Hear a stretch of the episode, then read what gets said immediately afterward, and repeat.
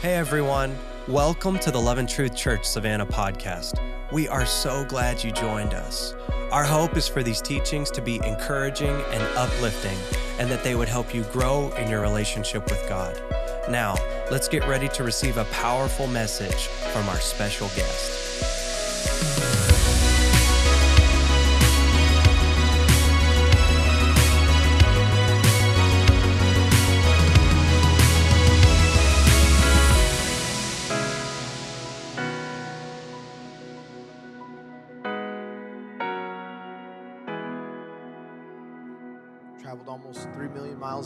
Preaching. I'm not saying all that to brag, I'm saying it for a reason. I've seen God do just about everything. This morning in Mississippi, God showed me something I've never seen before. And there's a few people here today that were in that service. Or if you this is some of that Mississippi crowd that were there. My brother back there in the back row, and these that are right here. I saw something I have never seen before. I was getting ready to preach, and a man approached the pulpit. I thought, you know, I don't know. I don't know. Like, am I about to get attacked or, you know, blessed? I don't know. You never know. and he wanted the mic. Now, hey, listen, don't be getting funny ideas around here, okay? By the way, the last thing I need is, you know, uh, uh, Pastor AJ or or Pastor Eddie calling me say, "Listen, why'd you get permission of everybody to come like it's open mic night every week? Just coming for the mic." This man approached the mic. There was just something about him, and I, I leaned over. I was in the middle of telling a, a joke, not really a joke. I was bragging on a restaurant that I like over in Corinth, Mississippi, and I was prophesying to the restaurant owner through the camera. And this man approached me, and I thought, well, maybe it's Russell. You know, Russell Steakhouse. If you've never been there, oh Lord in heaven. Let me let me just tell you right now, Ruth Chris doesn't have anything on Russell's filet. All right. Now, Sister Ruth, if you're watching, Sister Ruth Chris, if you're watching, God bless you in Jesus' name. But I like you too. But I'm just saying, Russell's got something on their filet. Whew, it's that marinade. So I I I was talking about steak. and getting funny about the marinade. And this man approaches me. I said, Are you Russell? He said, No. He said, But I was here a year and a half ago. He said, and my wife had you lay hands on me. I was diagnosed with I was diagnosed with Alzheimer's. Five doctors. Five doctors confirmed the diagnosis of Alzheimer's. And my wife brought me to a service and hands were laid on me. He said, I went to the sixth doctor. There's no Alzheimer's in my body. In my entire life, I have never heard nor seen someone healed of Alzheimer's. And I've been on my phone reconfirming because I don't want to say anything if it's not true, but it is documented by the doctors that that man is completely healed by Alzheimer's. Now, you might be saying, why should I get excited about someone I've never met? Because the God that was in Mississippi this morning is in this house tonight. And if He healed that man, He can heal you, deliver you, set you free, and do a miracle for you. So I think. I know he's not here, but I want to take a moment. I know that man isn't here, but the God of that man is here. And I think you ought to, I think you ought to take a moment and praise God because the miracle worker might just do it for you.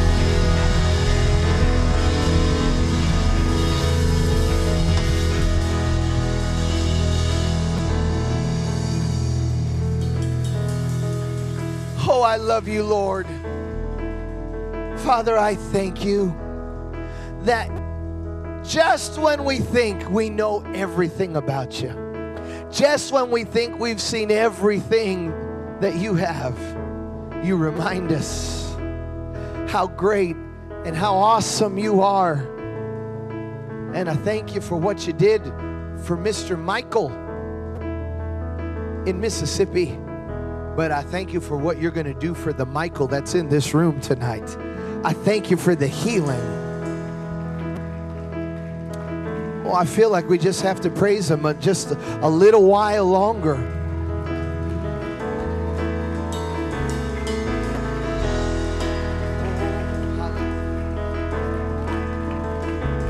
How great is our God? Sing with me, how great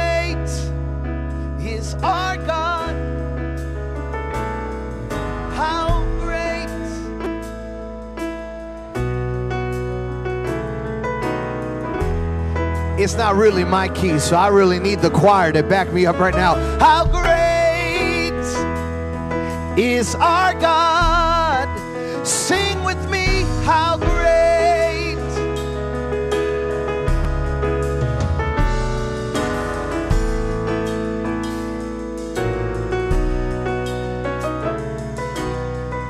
Would you worship that great and wonderful God tonight? Hallelujah. Hallelujah. Hallelujah. Hallelujah. It was, if it was back when I was a little younger, we would say, You are awesome in this place, mighty God. You are awesome in this place, Abba Father. You are worthy of our praise. To you our lives we raise. You are awesome in this place, mighty God. It's that easy. And you are awesome in this place, mighty God. You are awesome in this place, Abba Father. And you are worthy of our praise. To you our lives we raise.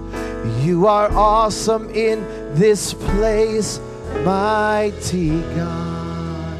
And you forgive me for what I'm about to do. Because if it was even a little older, we'd say, Jesus, Jesus, Jesus. There's just something about that name. Master, Savior, Jesus, like the fragrance after the rain. Jesus, Jesus, Jesus, let all heaven and earth proclaim.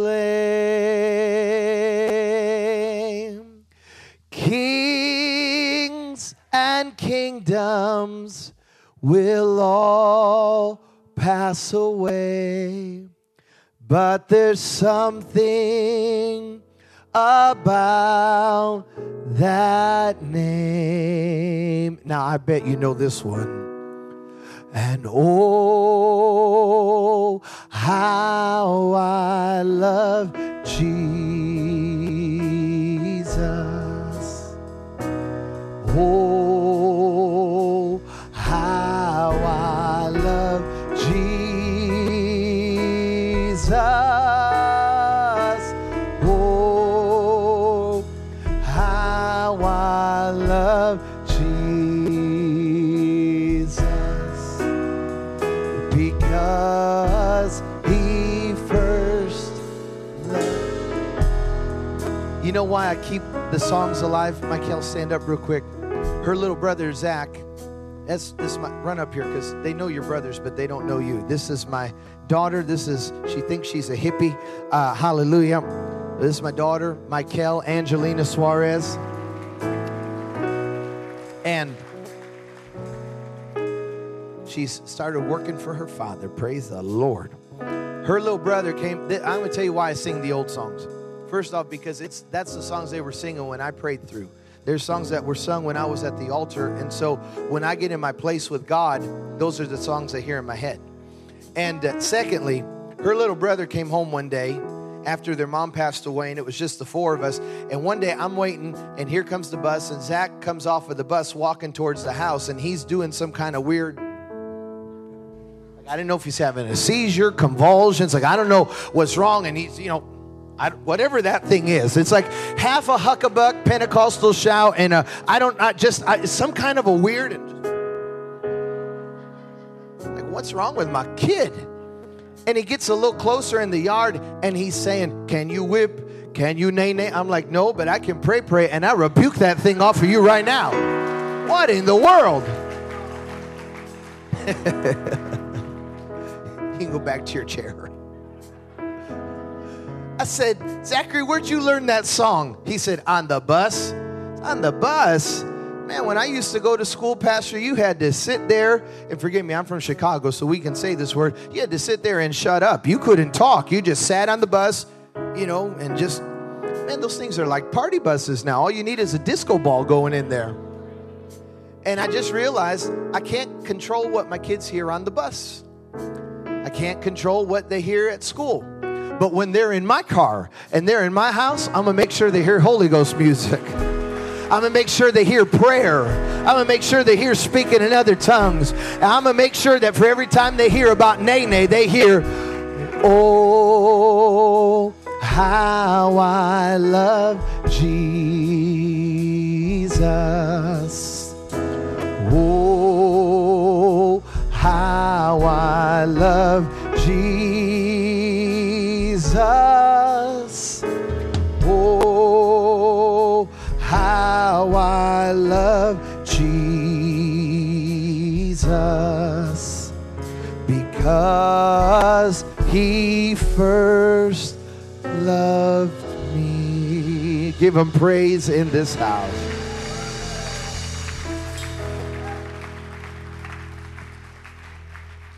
All right, my concert's over. You can be seated.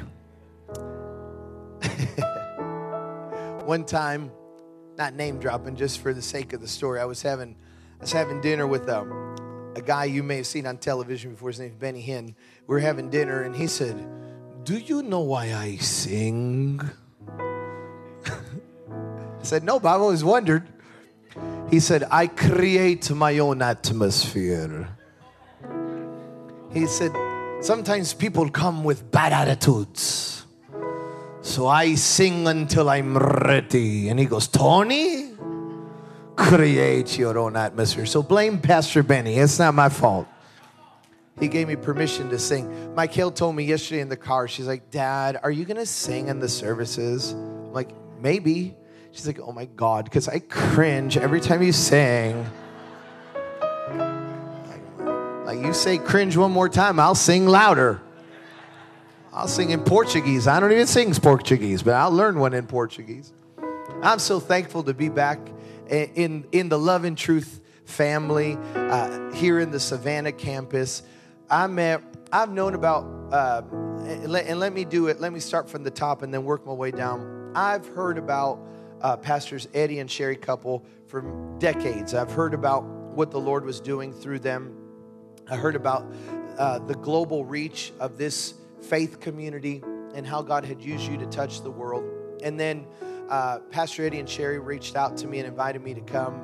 And I'm honest, honest before the Lord, because it was about a year ago. This actually last week. It was a year ago last week. I didn't know what I was walking into. I believe in the integrity of the prophetic uh, to the degree that I'm a little OCD. I won't watch a service. I won't watch a live cast because when I want to walk in, I want to speak what thus saith the Lord, not what thus saith Facebook. So I didn't tune in. I didn't know. I, like the Queen of Sheba, I didn't know. When I walked in that side door, I did one of these. And I looked at my wife and I said, Oh, we didn't pray enough for this. Oh my Lord. we were, I wasn't ready. I didn't know.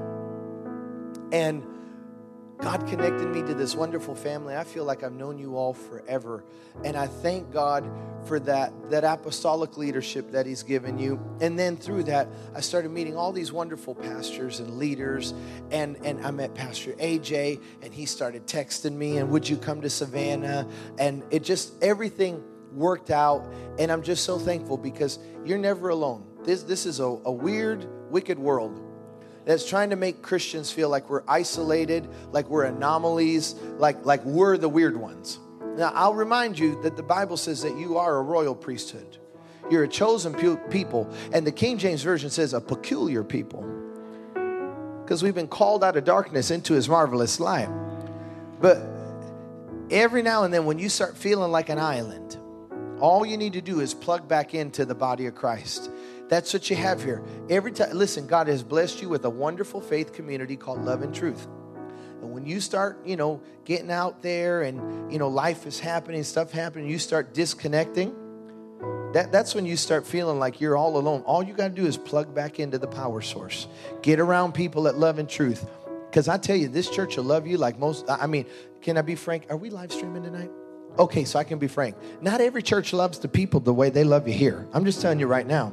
Not everybody has all these prayer partners and these intercessors. Uh, can, can I be real tonight? Since we're not, you know, if we were intercede, I, you know, I'd have to, you know, do all the whatever. But I don't have to be political tonight. Not everybody has it as good as you do. So value it, protect it, protect your leadership, protect the house, protect the members, and thank God every day. Who was it? Was it John Kennedy who said, uh, Don't ask what your country can do for you, but what you can do for your country? I feel to uh, challenge the members of the Savannah campus. Start praying, Lord, what can I do for love and truth? After all the years that love and truth has blessed, what can I do, Lord? Not just the seed sown, but how what can I do to serve in the body of Christ? What who can I witness to? Who can I pray for? And I promise you, God is going to open a door and you're going to be busy in the kingdom, busy working for the Lord. Amen. I have proclaimed for two years now revival is not coming, revival is here. I heard all my life it was coming. And every time we had a good service, an elder would get up and say, You haven't seen nothing yet. And like I'm like soaking wet, baptized 35 people in a river in the Amazon. I'm like, My God, if this isn't revival.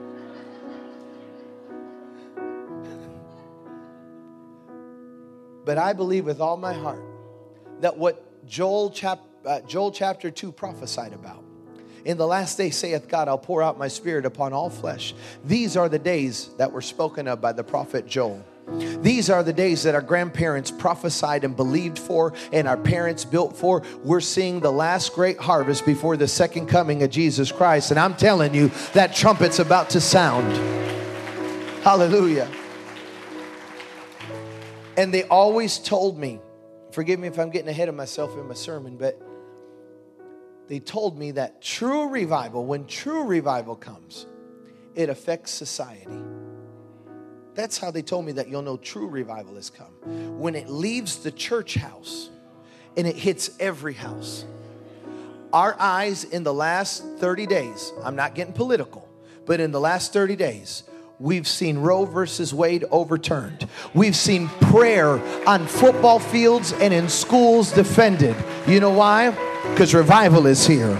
It's not coming. Revival is here. And that's a wicked world. But we used to say, There shall be light in the evening time. And I'm telling you, as dark as it gets out there, the light of His glory, the light of revival, the light of truth, the light of holiness is going to shine brighter. And that wicked world where every system of man is failing Republicans have failed, Democrats have failed, the stock market has failed, crypto has failed. Everything you told people was the path to success has failed. And they're looking for an answer. And they're going to see the glorious light of Jesus Christ, and we're going to let them know in the body we don't have recession. In the body, we don't have inflation. We go from glory to glory to glory. Our God owns the cattle on a thousand hills. When we invest in our tithe and offering, we never have a bear market because we got a lion market. When the lion roars, blessing comes our way.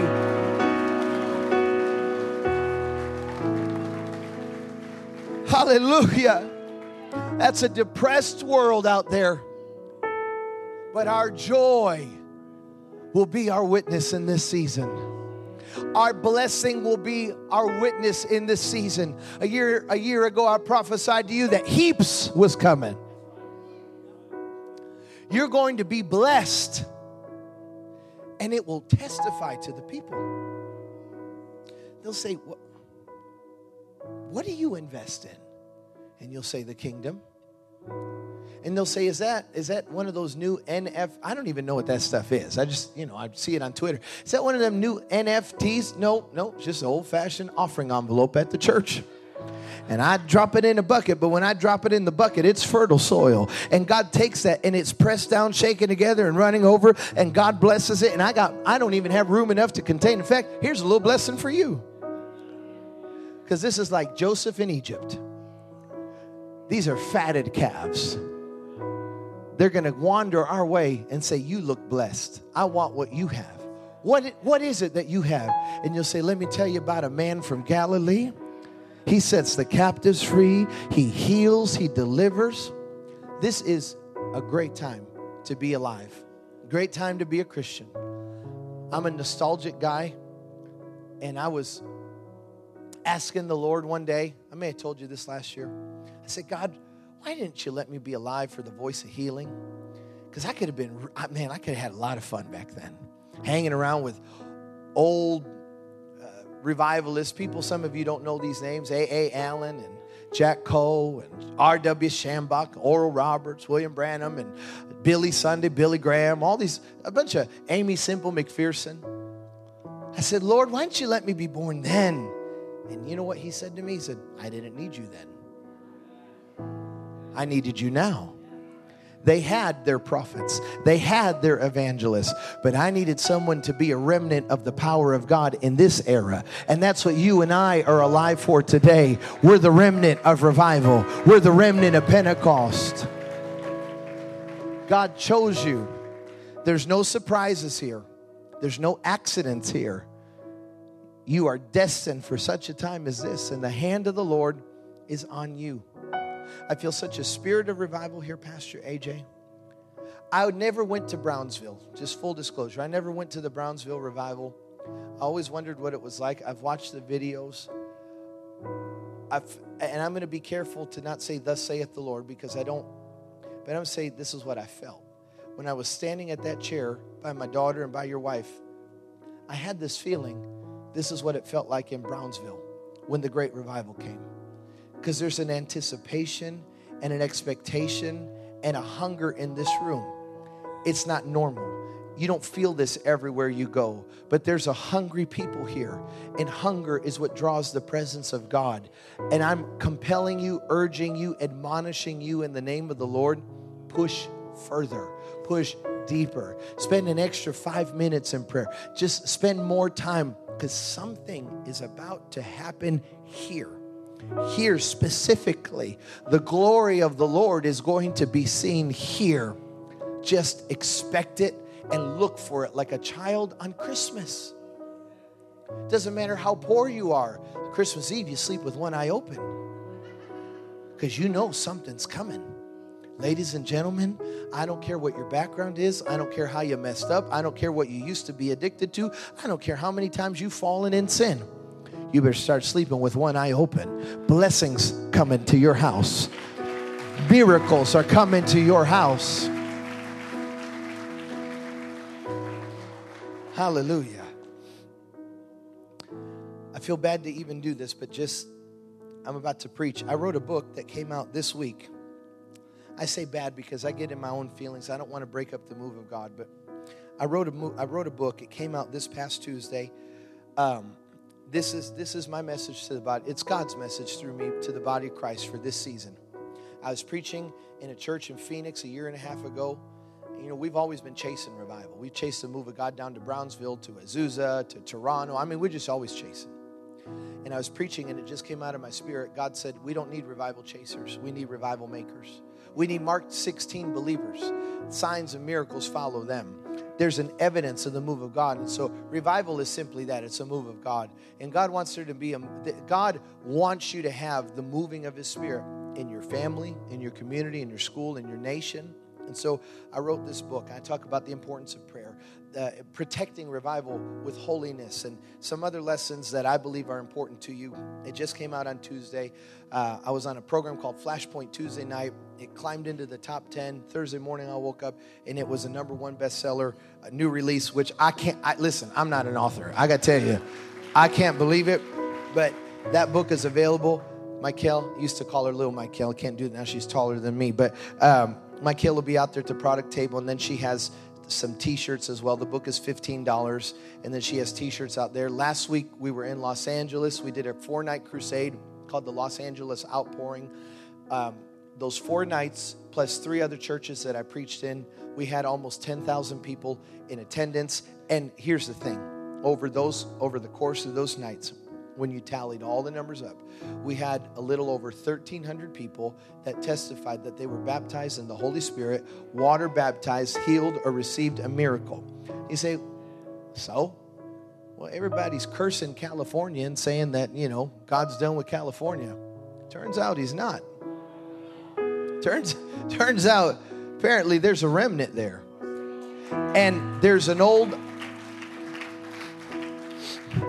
there's an old prophecy that I feel to address tonight. I don't know why I feel to address it tonight, but there's an old prophecy that says that California would fall off the face of the map, that it would sink into the ocean, and that human eyes would see sharks swimming down the streets of Los Angeles.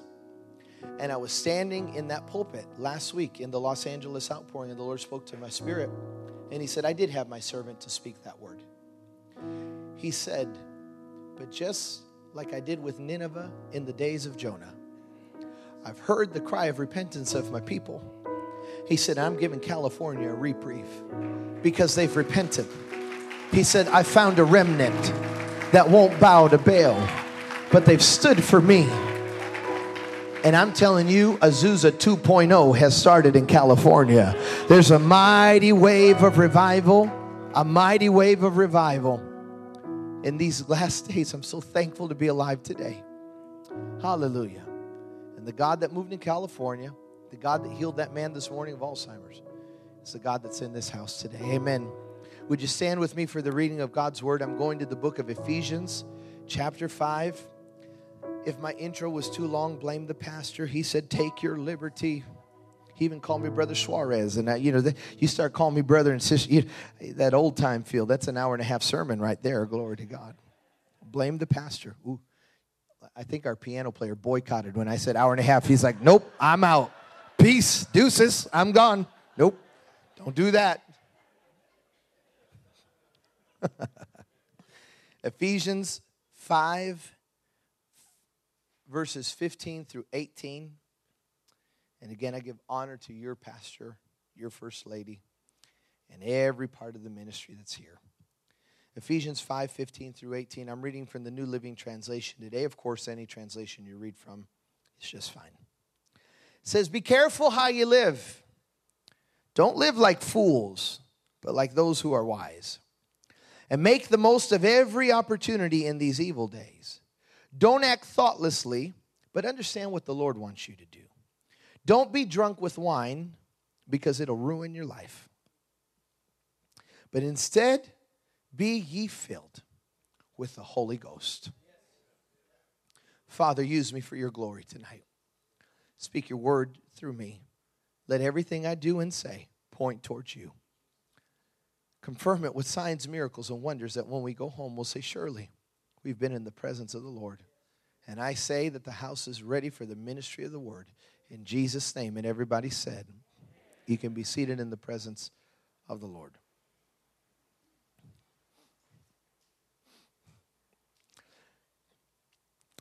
So I've been a pastor and evangelist for 24 years.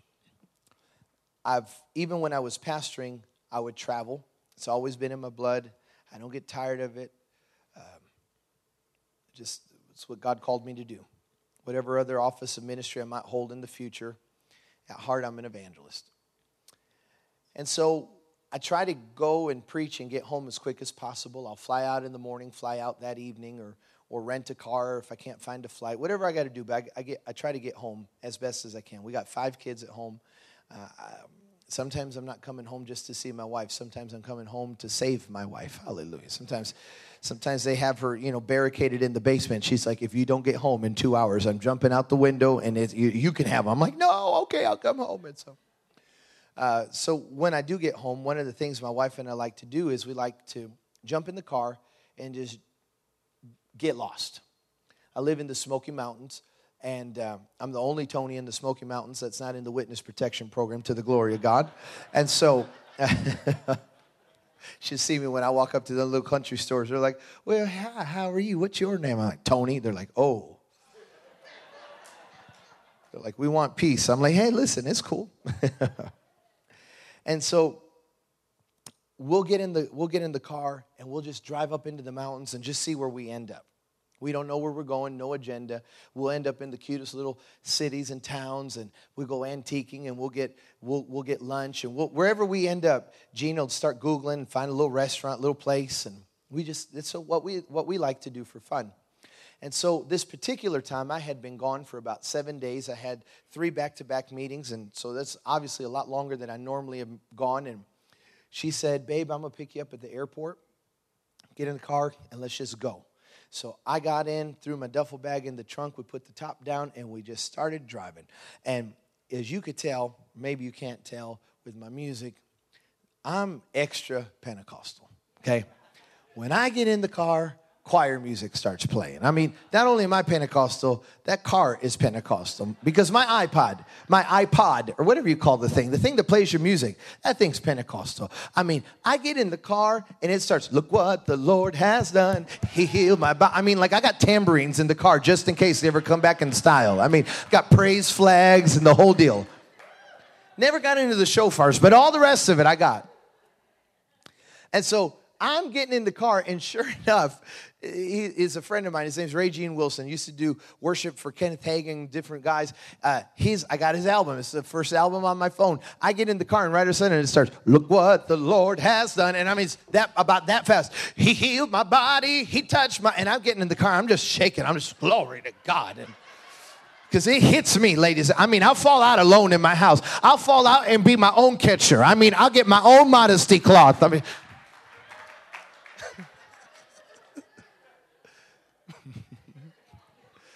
This is about the time Pastor Eddie would like me to give a disclaimer that the thoughts and opinions of Tony Suarez are not necessarily those of Love and Truth International Ministries. All right. so the music starts playing, and Gina says, Hey, babe, uh, could, could you turn on something a little more romantic? And again, I'm extra churchy. I said, like, like what? Like Hillsongs? Like, like what? What? Do you, like K Love? What are you looking for? And so she turns on a bunch of worldly filth. I mean, some worldly, filthy singer named Frank Sinatra. I mean, it's just. All I know is this song starts singing, you know, fly me to the moon. I'm like, I rebuke that. I serve the sun. Hey, glory to God. I'm a dork. I know. And so, anyways, I mean, I know it's not that worldly, but anyways, it's not my cup of tea, if you will. So the music's playing. You got to, you know, I, I, love my wife, you know, let her listen to her sinful music. And so she's listening to that, and I'm driving, and she goes, Hey, babe, we got gas in the car.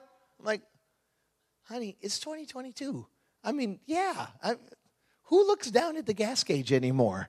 I mean, you just drive to here, beep. So we take off. And this time we drove into North Carolina. We ended up in the Blue Ridge Mountains. Ladies and gentlemen, there really is a ridge of blue. I mean, sometimes people name stuff and like, I don't really see it. There is a blue ridge on the Blue Ridge Mountains. It's beautiful. And we're up in those mountains, and all of a sudden, beep, 20 miles still empty. I said, See, now we'll get gas. I had no cell phone signal. Turns out it's a bunch of tree hugging hippies that live up in those.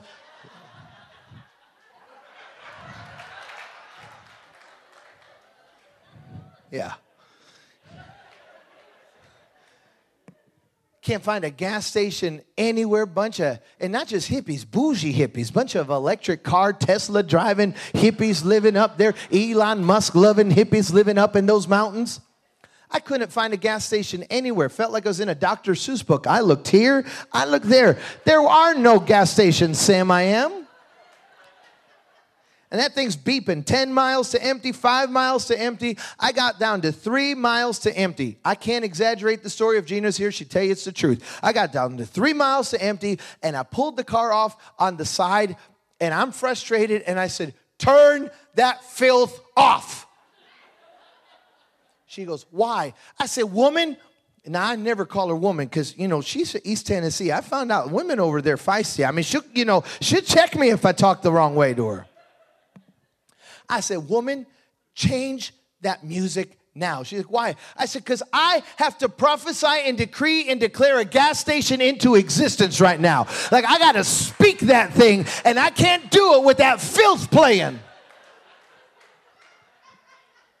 For you old timers, you remember Leroy Thompson? Money cometh. Well, I'm like, gas station cometh. I'm legit. I mean, I, I, wish I could tell you that I'm making it up. I'm like, I speak a gas station into existence in the next three miles. It cometh in the name of Jesus. When behold, in the thicket. That's the last time you heard anybody use the word thicket in a sermon. Behold, in the thicket, there was a two pump mobile gas station. And as far as I'm concerned, I spoke that thing into existence. God took my word, sent it 50 years back, built it, send the angels. I pulled up to that gas station, and this old man comes out in these real baggy jeans, kind of like my Michael's, with a ripped t shirt, kind of like my Michael's. The only thing you don't have on are the suspenders. He's pulling the suspenders up, and he says, What can I do you for? I said, I'm here for gas. You is? I think that man is in the witness protection program or he works for the mafia because it surprised them that I wanted to buy gas at the gas station. I'm like, what else do you sell here? He was shocked. You do? Yeah he had to flip a switch on the pump to turn the thing on. And you hear, and I'm like, Lord, we're going to die here. And nobody will know because there's no signal. And the, you know, we finally get gas in the car, and I'm pacing. I pace when I preach, and I pace when I get nervous. And so I'm pacing in front of the car, and Gina's sitting there, and I just realized I got an audience of one. I'm gonna preach a revival for Gina right now. See, you know who this would have never happened to? She said, You're going to tell me. Go ahead. it would have never happened to my father. My dad was dirt broke. Whatever you think broke is, he was 10 times broke-er in the country of Colombia. Dirt floors, outhouses, they had nothing. Didn't finish high school, but he was a preacher of the gospel.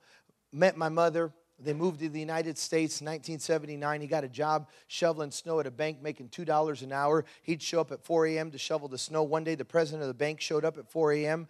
and was impressed by the way my dad was shoveling snow and gave him a job inside the bank making four bucks an hour. And about a decade later, my father was the vice president of that bank. All the while, he was starting a church, one church that turned into 39 churches. I love my dad. I miss my father. I, but my dad, because of how broke he was and how God blessed him, my dad was OCD about living ready and guarding what you have. And, and you know, my dad, the car was always clean. The gas tank was always full because he remembered the days when he had nothing.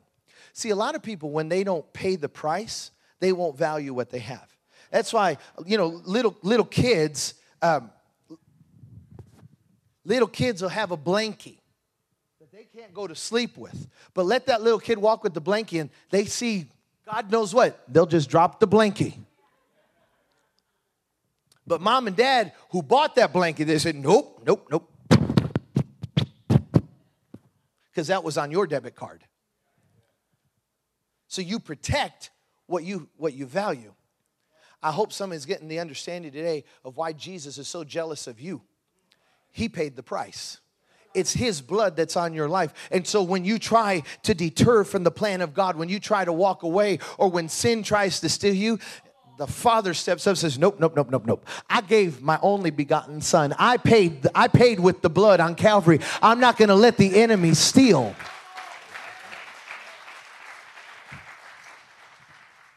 And so my father i said all that because my dad when god blessed him my dad was very protective of the blessing. And he wanted to live, he was organized, he was responsible, and he wanted us to be responsible. He wanted us to learn the value of hard work. He wanted us to learn to appreciate the things we had. And one thing I'll always remember about my dad is that we never drove on an empty gas tank. Our gas tank was always full. Now, we'd go on road trips. Now, this is in the 80s, the 90s, but especially in the 80s. Listen, ladies and gentlemen, we didn't have, a, we didn't have GPS. This before MapQuest. Some of you money people could go to AAA and have them do the whole highlighter and figure out where you were going. But some of us common folk, it was just. And something about you put your tongue out of your mouth that just kind of help you find where north is.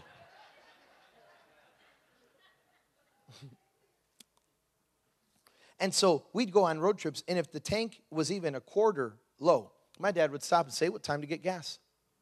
And I said, Dad, why do we got to stop all the time?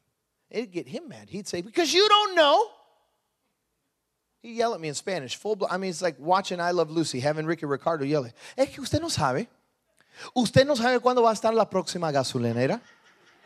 Usted no sabe cuántas millas hay que estar aquí en este carro hasta que encontramos el próximo lugar. Y cuando lo encontramos, usted no sabe si va a estar abierto. He'd say, You don't know when the next gas station is going to show up. You don't know how long it's going to be, and you don't know if we get there if it's going to be open. He'd say, So you got to be ready. You don't drive with an empty gas tank, you drive with a full gas tank. And I, I was just talking to Gina there while the gas pump is still going. It may have stopped, but I kept preaching, glory to God, because there was no timer on that sermon that day. I said the difference between my daddy and me in, in our generations is that we have become experts living on empty. We know, listen, your car beeps at you and says it's empty, and you say, No, it's not. It's not till the needle tickles the last line of the E.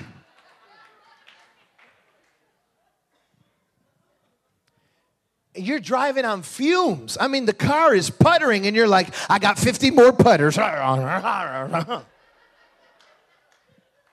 because we're, li- we're used to living on empty. We've become experts at defining how empty is empty. And the thing is that what happens in the natural sometimes is a type and foreshadow of what's happening in the spiritual. Because the issue, if I can be honest with you, the issue with a lot of Christians is that they're living on empty. They're living off of the fumes of their mother's prayer life. They're living off of the fumes of what another generation did. They're living off of the remnants of a little bit of Holy Ghost revival that used to be in your family. And that's why you found yourself broken down on the side of the road and backslidden, and you got no power, and you can't rebuke any devils, and you can't pray through any kind of healing, and you can't have any kind of a breakthrough. You're living on empty empty. But God brought me to Savannah to tell you be ye filled of the Holy Ghost. It's time to plug back in and say, Father, fill me till I'm overflowing. Fill me with power. Fill me with anointing. Fill me with joy. Because these aren't the days to be playing around. These aren't the days to be living any old way, doing whatever you want. You got to be careful, ladies and gentlemen because Jesus is coming again soon and very soon the trumpet is going to sound. And when he comes, you won't be able to say, Well, no one told me, no one prepared me. You're wrong. I'm here right now. And I'm telling you, you better be ready. You better be full of the Holy Ghost. You better be full of consecration. It's not worth losing your salvation over. We're too close to the end to break down now. Bible tells the story of 10 bridesmaids. They were going to a wedding. They were waiting on the bridegroom. All 10 of them had lamps. Well, that's important. But turns out only 5 had the oil. I thank God for every listen, the Bible says that the word of God is a lamp unto our feet. A light unto our path. I thank God for every Bible believing Christian. I thank God for everyone that has a lamp. But, ladies and gentlemen, it's not enough to just have an amp, a lamp. You got to have the oil. The oil is the type and foreshadow of the Holy Ghost. You can't just have the word, you got to have the word and the spirit. For the true worshiper will worship him in spirit and in truth. You got to be full of the Holy Ghost. You got to have the oil. You got to have the fire. You can't make it outside of the power of the Holy Ghost. Jesus died and was placed in a tomb, and it was the spirit of the living God. It was the spirit of God that raised Christ Jesus from the dead. If he could do that that for Jesus, imagine what the Holy Ghost can bring you out of. He can bring you out of addiction, He can bring you out of a bad attitude, He can bring you out of a terrible day. If He could do that for Jesus, imagine what He could do for you. Why would you be living without the power and the anointing of the Holy Spirit? I love my roots. I love the foundation of Pentecost that was laid in my life. And I look back at times and just in appreciation for where I come from. No, I'm not exactly the way they are. I don't do everything the way they did it, but neither did they with their parents' generation. Everybody changes a little bit. But, ladies and gentlemen, the foundation of prayer the foundation of consecration, the foundation of the Holy Ghost. That never changes. You can paint it a different color, you can remodel the house, but you don't play with the foundation. We're always going to be Bible believing Christians. We're always going to lift up the name of Jesus. We're always going to emphasize the power of the Holy Spirit. We're always going to emphasize the need for consecration and for prayer. And I would say, more than ever before, it's needed because you can't live in 2022 like you used to in 1999. I know, I know some of you like that song. You know, we're going to party like it's 1999. Well, you can't party like it's 1999. Everything changed. Sometimes restaurants aren't open when you think they're going to be open. Sometimes Walmart isn't there when you think it's going to be. It's to the point, at least in East Tennessee, you can't go out to eat without calling the restaurant first to see if they're even going to be open. And if you say, oh, I just, I'm going to go because my favorite dish, you got to call and make sure they have your favorite dish. Sometimes Taco Bell runs out of ground beef. It's the truth. That's, ladies and gentlemen, if that's not tribulation,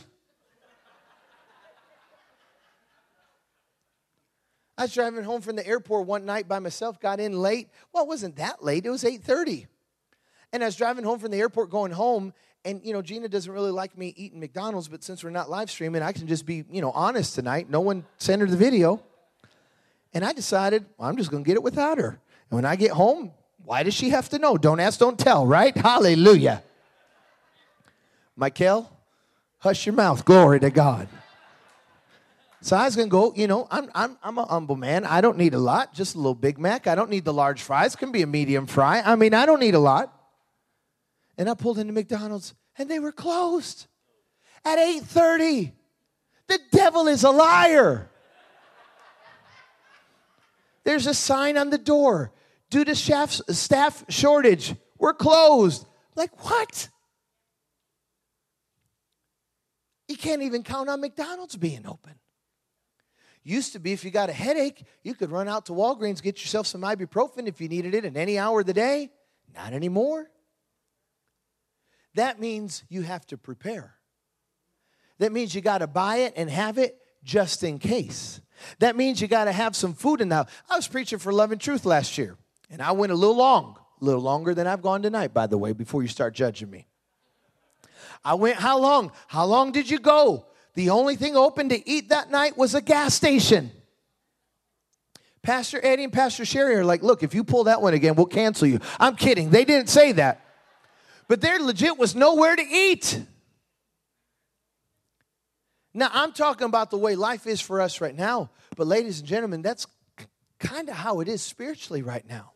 You can't afford to be playing right now. You can't, don't toy with the grace and mercy of God. If He's forgiven you, thank Him for it, but protect the grace, protect the mercy, and live ready. Make sure that your life is full of the Holy Ghost because Jesus is coming again a previous generation wrote songs and lived according to this philosophy. Whatever it takes to draw closer to you, Lord, that's what I'll be willing to do. For whatever it takes for my will to break, that's what I'll be willing to do. They'd sing songs and say, Take my houses and land, change my dreams and my plans. For I'm laying my whole life in your hands. That was the song of one generation. But a generation rose up and said, what else can I get away with and still be saved? And it's a pathetic way to live because you're living on the edge. Gene and I like to go hiking in Sedona, up there in, in, in the Red Rocks and out, out there by the Grand Canyon. You know what I would never do? I'd never try to do a balancing act on the edge of the canyon. Why would you do that? I'm, if I took my kids there, and, and you know, those boys, they're always, you know, just daredevils. If they went and they stood on the edge, I'd be hauling them by the, by the mane and pulling them back, saying, what, what are you doing?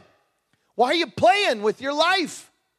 Ladies and gentlemen, if you could hear the voice of the Spirit, some of us have gotten too close to the edge. We got one foot in the world and one. I know how I sound. I know like I know I sound like I'm a 94 year old Pentecostal preacher, but it's gotten to that place. I'm warning you. Get one. You got one foot in the world, one foot in the church. It's time to get out of the world and get all the way. You, you can't play around.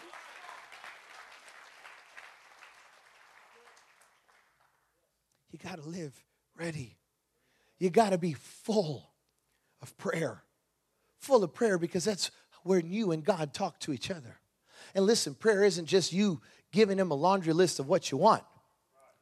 Prayer is listening. My mother had a book that was written years ago called, uh, I think it was called The Prayer Journey. And we would do these prayer journeys in our church. There was different stations, different rooms that were set up for different types of prayer. There was the room of thanksgiving. There was the room of petitions. There was the room of repentance. And so it was teaching you a model of prayer. And the most difficult room to be in was the room of meditation. Now, I'm not talking about some kind of hippie hum kind of meditation. I'm talking about the room of Selah, the room of. In that room, you weren't supposed to talk, you were supposed to listen. It was the most difficult room to be on during the prayer journey because nobody likes to listen. It is difficult. But do you know that when you pray, God wants to talk back to you? He doesn't like all these one sided conversations. Hey, if that doesn't work in your marriage, why would it work in your relationship with Christ? He wants to talk, but He's a gentleman. He won't interrupt you. I think if you could see into heaven, you'd find him uh, many times you say, Lord, Father, I need you to give me an answer about your marriage. And he's about my marriage, and he's about to talk. And, and you say, but, and, and you see Jesus up there,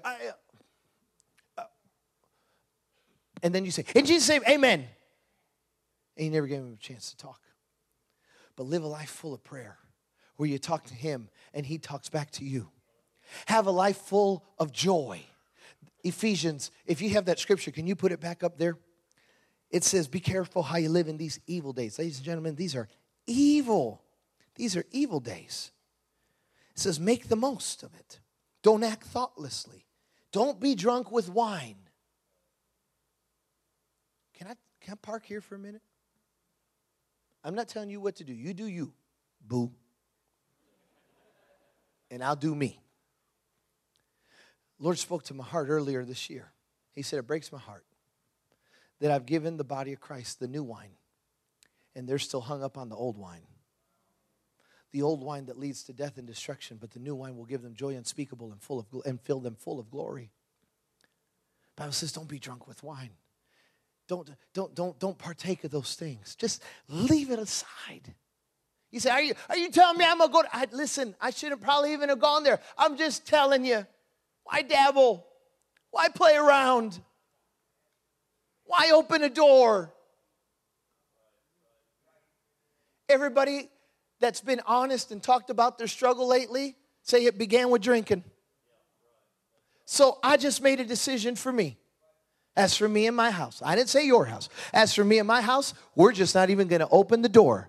I'm, I'm not even going to get that, that close to the edge. Why? Because my salvation is too valuable to play with it. Because what you do in moderation, another generation will do in excess. Israel had a problem. I'm getting ready to preach the sermon. I haven't preached it in its entirety yet. I'm getting ready to preach it. Israel's problem is that outside of the tent, they worshiped the God of Israel. But it turns out that when, when they left Egypt, they didn't leave Egypt in Egypt. But inside of the tent, they still had the gods of Egypt. The Bible says, just in case. They had a plan B in case God didn't come through. And they could hide it from Moses, They could hide it from Aaron. They could hide it from Pastor Eddie. They could hide it from Pastor AJ, but they couldn't hide the hypocrisy from their children.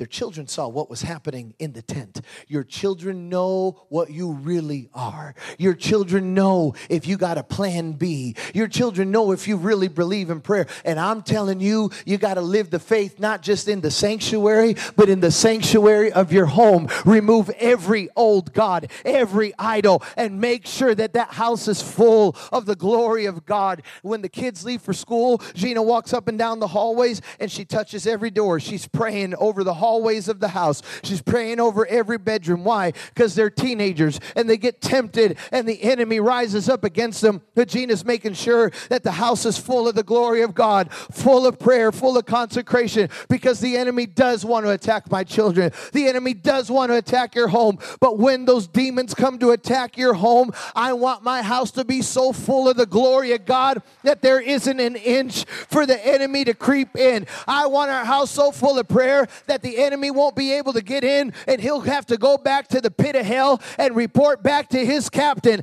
I tried to get in there. I tried to destroy the marriage. I tried to put their children under addiction, but you can't get in that house. That house is full of prayer. That house is full of consecration. That house is full of the glory of God.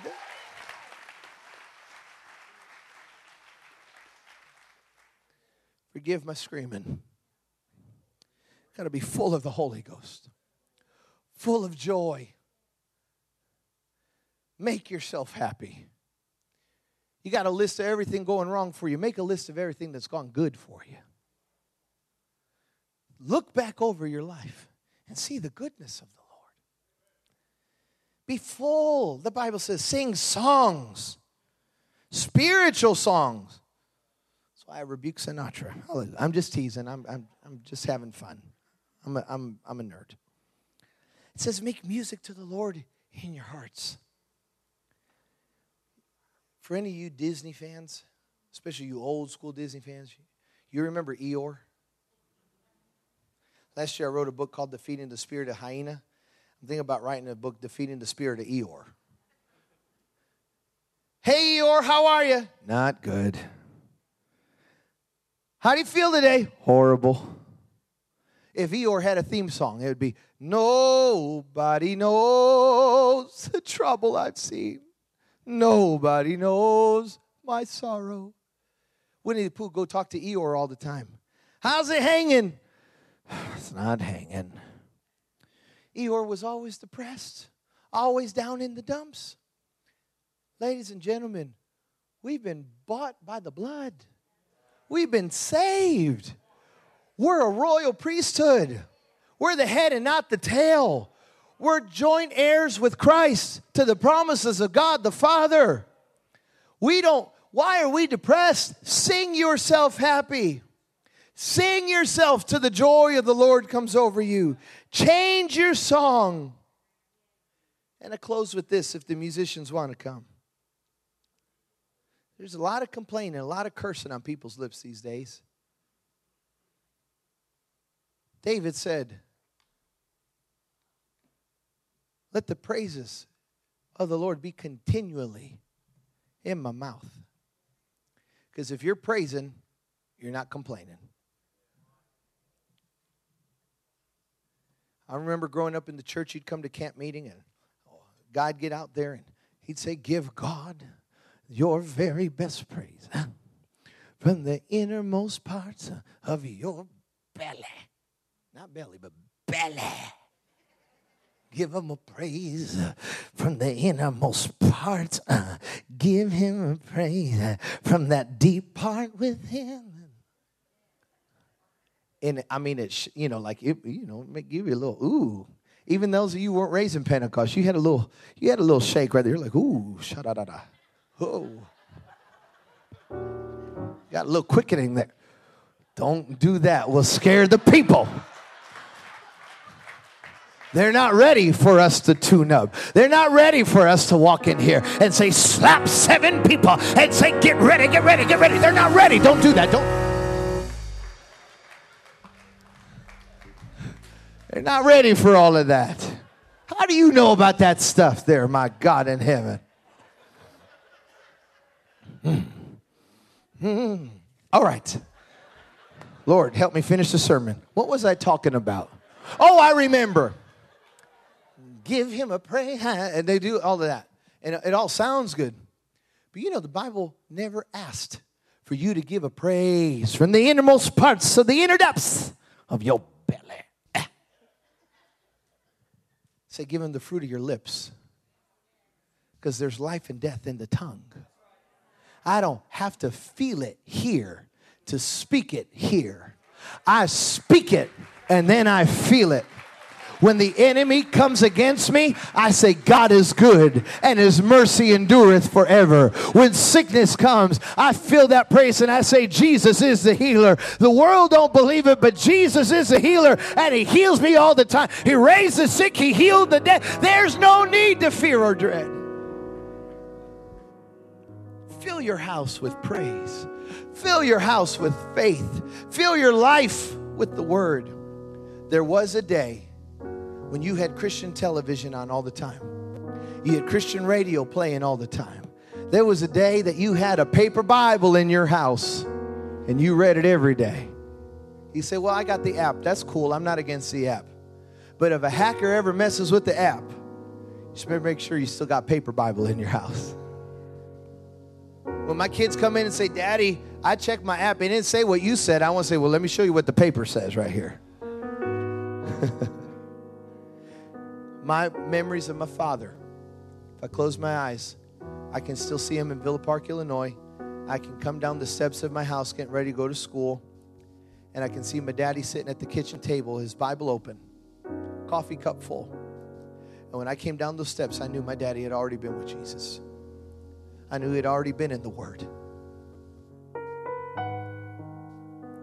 My house was full because my dad made sure the house was full of the glory of God. I couldn't leave the house without saying, Blessed is a man that endureth temptation, for when he is tried, he shall receive the crown of life which the Lord has promised to him that love him. Let no man say, When he is tempted, I am tempted of God, for God cannot be tempted with evil, neither tempteth he any man. For any man, when he is tempted, is drawn away by his own lust and enticed. And when lust is conceived, it bringeth forth sin, and sin, when it is finished, it bringeth forth death. Do not err, my beloved brother. I had to say that at seven. We're trying to understand what's wrong with our teenagers. They don't even know Jesus wept.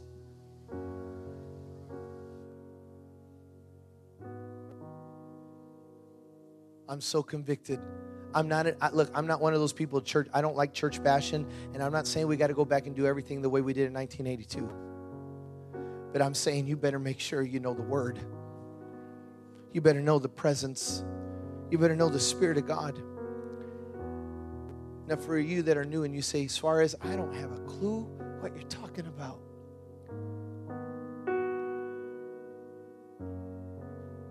God loves you so much He's willing to commune, commune with you every day. It was the original plan. In the Garden of Eden, He walked with Adam and Eve every day. They were that the garden was so full of the glory of God before the fall. It was so full of the glory of God, they weren't even aware of their nakedness. Because, because the glory of God shone shine brighter than anything else. God wants to get us back to the place of communion with Him where we're so full of the things of God that the things of this earth grow strangely dim. Would you stand with me in this house tonight?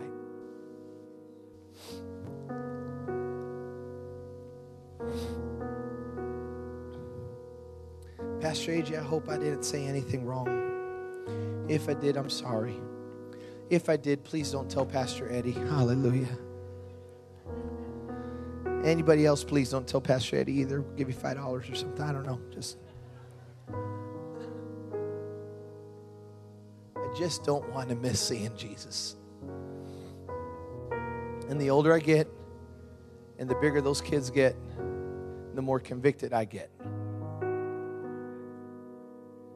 What would it have been worth preaching the gospel around the world and my kids not know what I know? What would it be worth? You know, my wife, my first wife, their mom passed away. If you don't know our story, I'm not going to spend a lot. I, I won't tell the whole testimony. You're already standing. But their mom passed away six years ago from leukemia, my three original children. I remarried a few years later. The lady I married, she lost her first husband 13 years ago to colon cancer. She had a five year old and a one year old. We have five children between the two of us. When I get to heaven, the most important voice that I'll hear up there is that of Jesus saying, Well done, good and faithful servant. But after that lifetime encounter with Jesus, sir, her mom is going to find me and say, Do you remember our last conversation? Do you remember when I grabbed your arm and I said, Whatever you do, get my babies to heaven? Where's the babies? I don't want to look at Jessica and say, I'm sorry. I was too busy preaching. There's a man up there named Mylan McCool, uh, uh, uh, Corey McCool. Mylan's my stepson. There's a man up there named Corey McCool, Mylan and Macy's father. I never met him on the earth.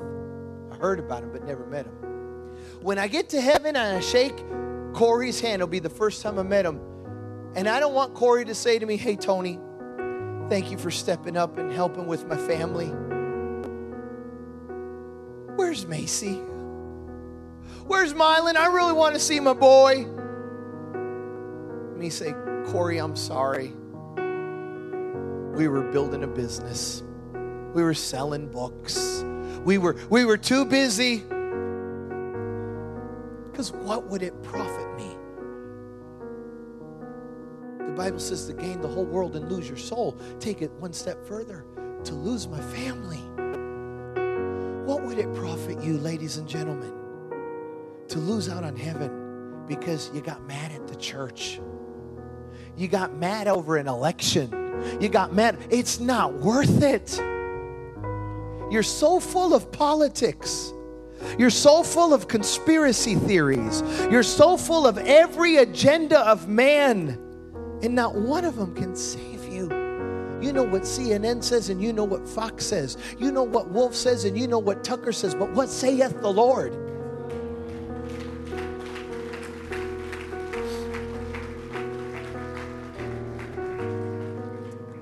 So, just so that you have faith that I'm closing,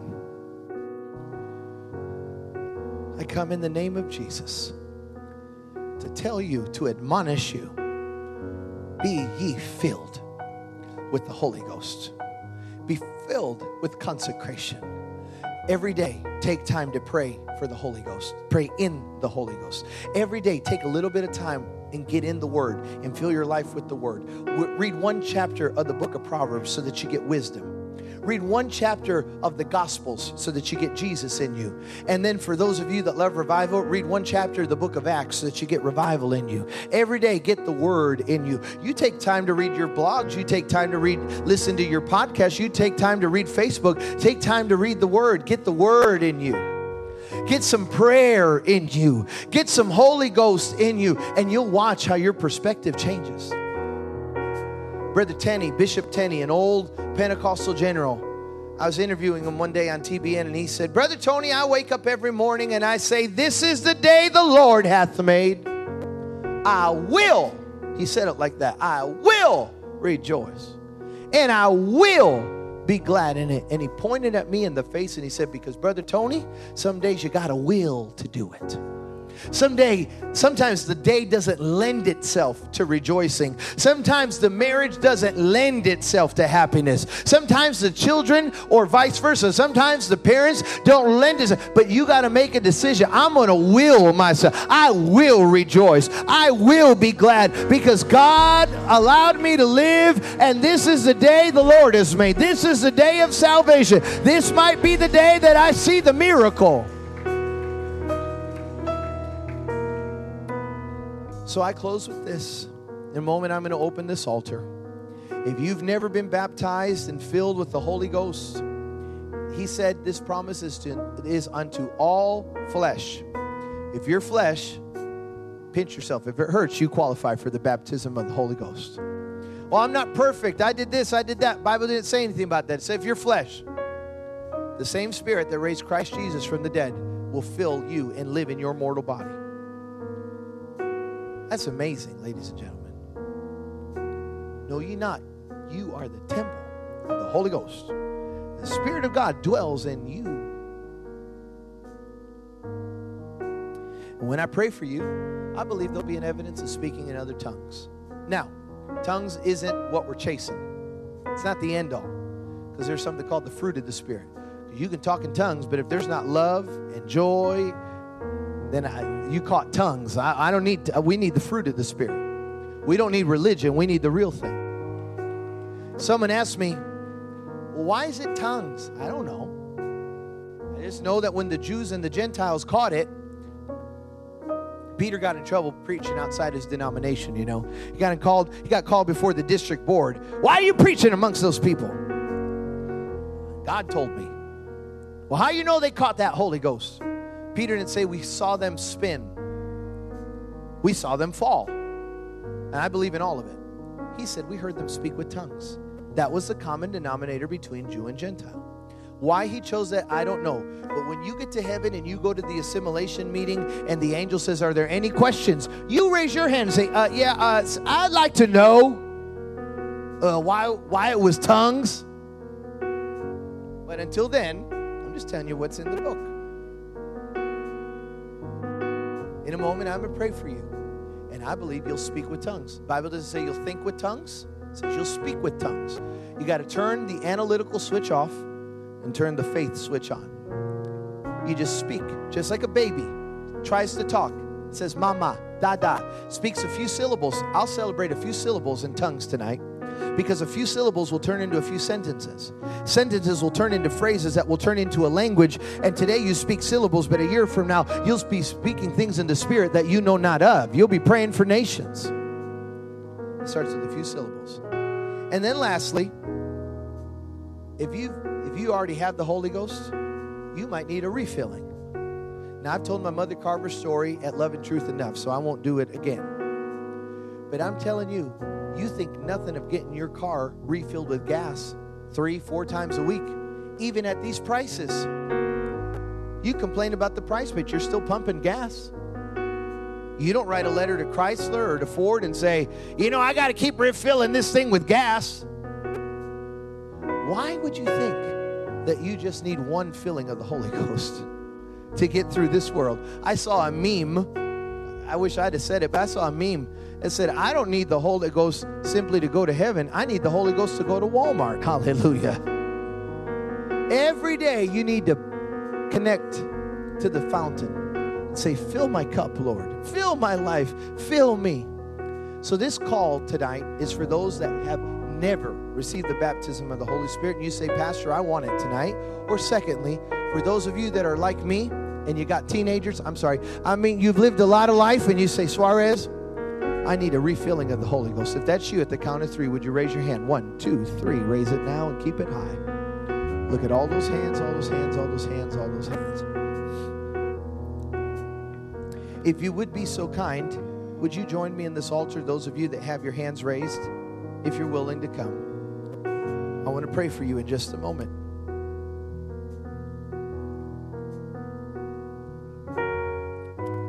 Hallelujah. Hallelujah. When you when you're coming, I'm putting myself out there a little bit, but if there's a man named Phil that's coming, would you raise your, like, wave at me so I know who you are? Because I feel to prophesy to a man named Phil. And I'll wait until Phil shows up while I'm ministering. Is there anyone else? I'm waiting for a few more to come. I'm waiting for a few more to come.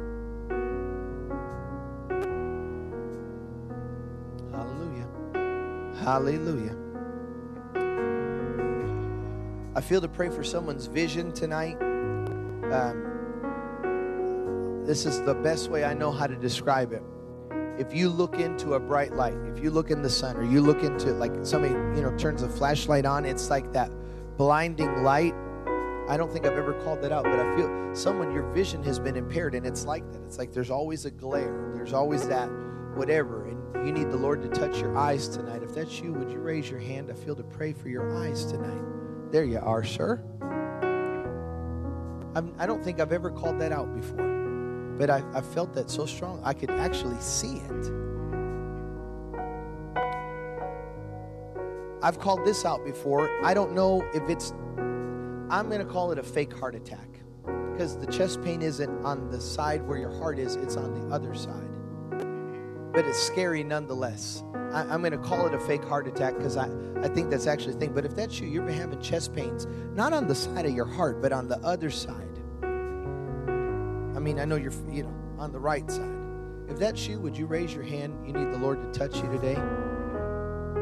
Because I feel that pain right now. Sometimes that's how I know what to pray for. Is there anybody with that chest pains? If not, maybe it's just me. Maybe, oh, there you are, sir. Aren't you glad we didn't rush it?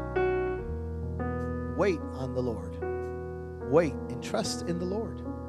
Hallelujah. Thank you, Jesus. Those of you that have come for the Holy Spirit, there's a few more that I'm going to call. I'm going to pray for those eyes. I'm going to pray for that chest. And God will do more today. But those that have come for the baptism of the Holy Spirit or the refilling of the Holy Spirit, He said, I'll pour out my spirit upon all flesh. In a moment, I'm going to pray for you. When I shout the word now, I want you to open your mouth and begin to praise God, and you'll begin to speak in other tongues. This is easy.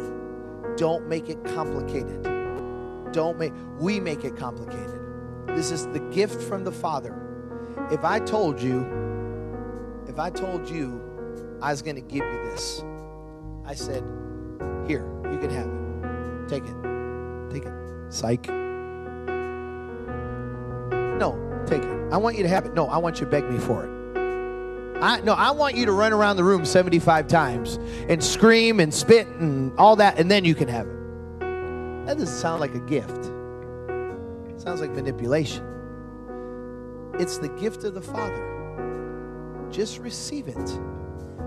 Imagine that the Father is here and he's and just receive it. Just breathe it in. You know, when Jesus prayed over the disciples, and I'm not don't worry, I'm not going to blow on you. I know people are still, you know, scared in this season, you know, but Jesus just, and they breathed in the Holy Spirit. So imagine it maybe that way. Just, and then when you exhale, you'll exhale in tongues. I don't think I've ever described it that way, but that's how I felt to describe it. He will fill you today with the Holy Spirit. Father, I've preached your word the way you've given it to me. In a moment, when I lay hands on your people, I ask that there would be a witness of the Holy Spirit with the evidence of speaking in other tongues. That they would know that this old time Pentecostal power is still real and relevant, and it's still for everyone. All right, raise your hands. When I shout the word now, you guys sing whatever you feel like singing about power, the Holy Spirit, fire, I don't know, something like that. Ready? Have those hands raised. I'm about to pray over you. When I shout now, you're going to open your mouth and tongues are going to come forward. By the authority of the Word of God, by the power that's in the name of the Lord Jesus Christ, be ye filled with the Holy Ghost and with the evidence of speaking in other tongues. Now, in Jesus' name, come on, speak it out. Thanks so much for joining us today. We pray you are able to take something from this sermon and apply it to your life. Also, feel free to share this with your friends and family. And if you'd like to contact us, you can email us at loveandtruthchurchsavannah at gmail.com. We hope you have a great week.